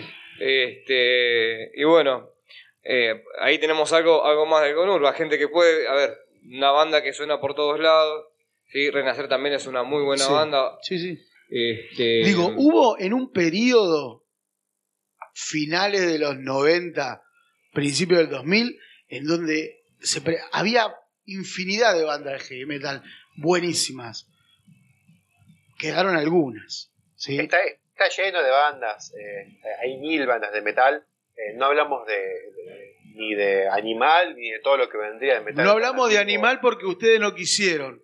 Porque era, estábamos hablando, íbamos a hablar de B8 y las bandas que surgieron de B8 y hubieron mucho más Yo proyectos. quería- yo Juan quería hablar de animal. tuvo más proyectos. Yo quería hablar de Eh, animal y ustedes no me dejaron. Para que Pero se no pone tiene- violento no y pega, estoy solo. Hablaremos otro día de animal, pero hablamos más o menos y encima paramos en Malón y Sí. el más fuerte porque fue hay que hablar de esas bandas. Pero digo, muchos, ah, hubo más proyectos que dejamos fuera, Walter Jardino Temple, Sí. este, no, no hablamos de Gustavo Roweck, que tuvo Nativo y otros proyectos, este, no hablamos Rainbow. de Mario Ian, que venía de Alacrán y sacó un par de discos con... eh, sacó un disco, perdón, con Rata Blanca, este, todos los demás miembros, de, tanto de Rata como de Hermética, tuvieron proyectos solistas, eh, pero no vamos a hablar de todos porque no, no paramos más. ¿Te acordás, Sí. Hernán, te acordás el, el nombre de la banda del tecladista? Creo que el batero y el tecladista de Rata Blanca hicieron una banda, tenían una banda eh, paralela. No me acuerdo si se llamaba Rainbow o algo así, por eso lo nombré. A ver, a ver, a ver, Rata Blanca. A ver, a Está, ver. gu- está googleando en Wikipedia. Eh, No, no, no. eh, no Hugo tiene- tiene fichaje, Vistolfi, le hace ficha. Yo creo que Vistolfi Hace y Barilari ficha, ¿no? habían Sí. sacado un disco en los 90. Puede ser, puede ser. Tenía, tenía así la, la, la memoria este, de, eh, de- de esa, Así, de esa loading, formación. loading. Y de- de- en un momento, eh, a ver, Blanca cargando, se ¿eh? separa, está bien, y saca ese disco con la luna fusionada con la rata, que no, yo no lo había entendido. que de Renata. Sushain. Este, exacto. Y nada, Barilari siguió un tiempo, creo que de Rata Blanca en el año 2012 volvió a juntar, así que durante más de cinco años estuvo alejado Barilari y creo que surgieron proyectos. Sí, pero cuando se dio cuenta que sin rata, sin, sin rata blanca, sin la banda no era nada, volvió como. Cuando empezaron a caerse un poquito las chapas y empezó a sumarse un poco a la frente, dijo, no me alcanza con lo que- Sí, con lo que me volver con la frente marchita. Escuchen una cosa, antes, Sí. antes de, de- de que den el golpe final, Dale. eh, y ya que estábamos hablando de orcas y hablábamos de, de civiles, eh, todavía se escucha cuando, cuando se está en el, en el público, civile no murió, civile no murió, y, y hay un, un, un video, un, videoclip de justamente de, la canción Vencer, eh, y está la canción Vencer, que la acabo de agregar a la playlist porque me gusta mucho y aparece Civile y no sé si fue si fueron las últimas eh, los, los últimos videos y fotos de- de una de las giras.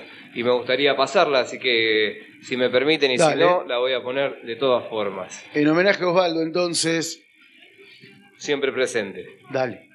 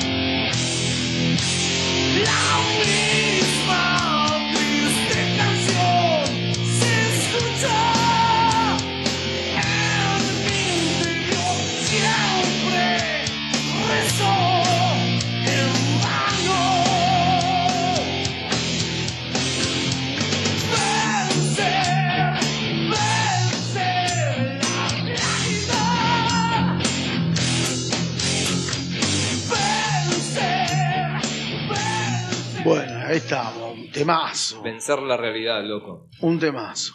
Bueno, vamos cerrando esto que fue el capítulo número 43 de este podcast denominado Barbarie Colectiva. ¿sí? Eh, capítulo especial dedicado al heavy metal o al rock pesado argentino. Omitimos un montón, pero también hablamos un montón. No quisimos ser obvios y, contar las anécdotas que ustedes pueden encontrar en cualquier lado. Intentamos ser, eh, opinar lo más posible, ¿sí? Para que no te encuentres con podcast, porque podcast de heavy metal te vas a encontrar un montón, ¿sí? Cuando te metas en Spotify para escuchar todos los capítulos que hay de Barbarie Colectiva Podcast, te vas a cruzar con otros podcasts de rock y la idea es que no escuches siempre lo mismo, ¿sí? No replicamos a otros que hablan de rock y aparte eh, no nos creemos eso de que porque viajamos eh, y tenemos título de periodista eh, podemos decir con una autoridad ciertas cosas que otros no pueden. Para vos, Gustavo Olmedo. Eh, así que bueno, esto fue un programa especial de heavy metal y como siempre vamos a hacer la vueltita de cierre. Arrancamos con Hernán. Hernán, cerra vos. Eh, siempre cuando escucho, termina el podcast, lo escucho y siempre me quedo, me di cuenta que me quedaron muchas cosas eh, en el tintero y ahora no me las acuerdo, la verdad. No, pero creo que, creo que repasamos bastante bien, por lo menos lo que es el inicio de B8 eh, y las bandas que, por lo menos las más importantes que surgieron de sus ex integrantes. Quedó mucho afuera, porque si hablamos del metal argento, más allá de que no es un estilo propiamente dicho, como decíamos del rock nacional, porque el metal argento era un heavy metal barra thrash metal dentro de ese encono. Este, después vino el power metal, el death metal, un montón de cosas. Pero nada, el metal argento son esas bandas que no, terminan llegando eh, al disco debut, como decíamos, esos tipos que tienen 20, 30 años con su banda, eh, que le ponen algún nombre bastante pedorro como flatulencia, Claro. hemorroides, pero con un logotipo, viste, bien como el de Megadeth, ¿no? Bien así, Claro. simétrico y bien pinchudo. Con sangre. Hemorroides. ¿Entendés? No sé, cualquier... hay una que se llamaba Horta, no sé qué era, pero se llamaba Horta. Nada, agarras un diccionario y encontrás una palabra copada y ya le pones nombre de banda. Claro. Eh, leyendo los primeros recitales de B8 que tocaban con bandas que se llamaban así, Palanca, Sobámela, este, Rodillazo, no era muy, no era muy, mucha vuelta. Y esas bandas que hasta al- día de hoy pueden seguir tocando, después de 20, 30, 40 años con miles de cambios de integrantes, eh, pero eso es el metal argento un poco, ¿no? Como el rock barrial, pero eh, con mucho más huevos, ¿no? Y que se lleva Sí. puesto todo. Se lleva puesto todo. Gerardo. Pero bueno, Iorio, Sí. grupete son los que pueden vivir de la música y vos tendrás que seguir eh, haciendo fletes. Claro. Laburando en la el pelo, fábrica. no te, no te queda, ¿no? Sí. Queda mal el pelo largo de los costados solamente. Bueno, señor Gerardo, lo suyo. Sí, bueno, creo que, que- que pudimos eh, al menos rememorar un poco la- las bandas que, que fueron haciendo un poco mella en, en, eh, el heavy metal y que, que fueron también dejando esta, esta marca y, y fueron evolucionando eh, de algún modo y para otros quizás involucionando. Depende cómo lo veas y, y qué, qué tipo de, de heavy metal te guste. Eh, salimos desde DB8, hicimos toda una ruta interesante, conocimos un poco, un poco más. Este, y, coincido que nos han faltado otra, otras, o- otra información, pero bueno, es como, como veníamos diciendo, ¿no? Eh, eh, agarrá Wikipedia, empezar a leer y vas a tener la información. Acá te traemos un poco más de, experiencia personal, de experiencia y de, y- de contarte, de charlarte, de, sumarte. Eh, estaría bueno que te, que te sumes, que se sumen a, a- lo que es el, el, eh, el Instagram de, de Barbarie Colectiva para poder interactuar un poco más, así, así estamos eh, más en contacto y, podemos eh, ofrecer también lo que los demás están, quieren escuchar. Eh, nada, pasamos por todos lados, nos fuimos por todos lados, arrancamos B8, pasamos, nos fuimos a, a Hermética y terminamos escuchando hasta hace un ratito Orcas y la pasé muy grato, la verdad que estuvo muy bueno, eh, por más, por más este, juntadas así y con asado y cerveza y fernet Sobre todo asado. Sobre todo asado. Che, buenísimo. Permítanme entonces para cerrar, eh, dedicarle este podcast en particular a esos pibes y a esas pibas, porque en el heavy metal hoy las minas están ocupando un lugar que durante mucho tiempo no tuvieron. Permítanme entonces dedicarle a esos tipos, a esas minas, que después de laburar 12 horas, 16 horas en, en- una fábrica, en un comercio o en donde sea, se toman el bondi con la guitarra, con los platos, se van a ensayar y sostienen su sueño. Digo, para ellos fue este, este podcast, porque el heavy metal vive en aquellos que eh, tienen el deseo latente de poder decir y hacer escuchar lo que, dis- lo que sienten y lo que viven. Para ellos, entonces, este podcast. Señores, cerramos, cerramos el capítulo número 43, eh, lleno de promesas, lleno de ilusiones. Eh, quizás haya podcast de Iorio, quizás haya podcast, podcast de Hermética, pero este fue de puro heavy metal. Hasta la próxima en esto que es Barbarie Colectiva Podcast.